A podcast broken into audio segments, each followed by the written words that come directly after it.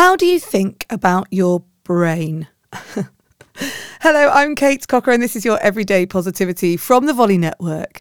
And on the 10th of October, every single year, it's World Mental Health Day. So I thought I'd take the chance over the next few days in the build up to World Mental Health Day to talk to you about your brain.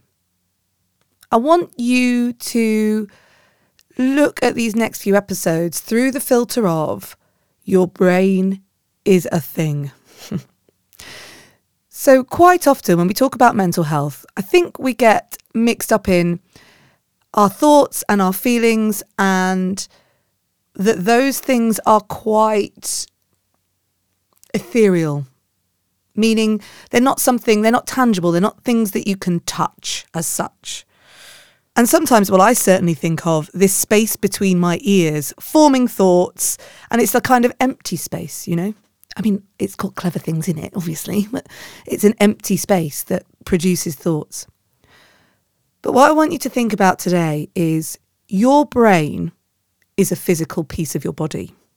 I know, it's weird, right? It's a tissue, it's an organ, it's not a muscle, although it does behave a bit like a muscle when it comes to thought and the neuroplasticity of it all.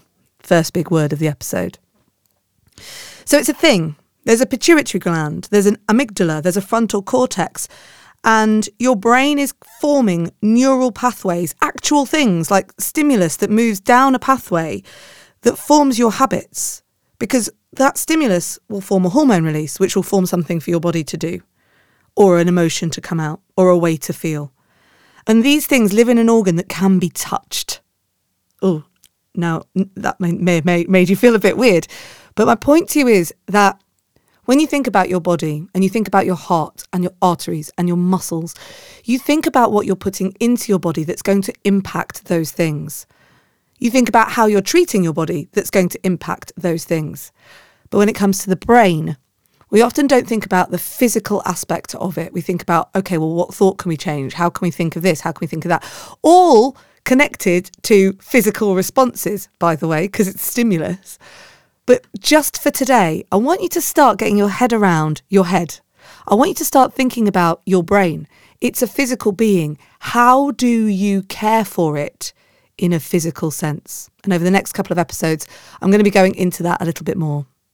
Those words for you again, just to make you sound clever in front of your friends amygdala, frontal cortex, neuroplasticity.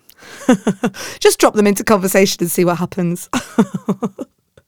I'll be back tomorrow with another episode of Everyday Positivity, focusing in on that thing between your ears called your brain. Have a great day, and remember, you have 100% got this.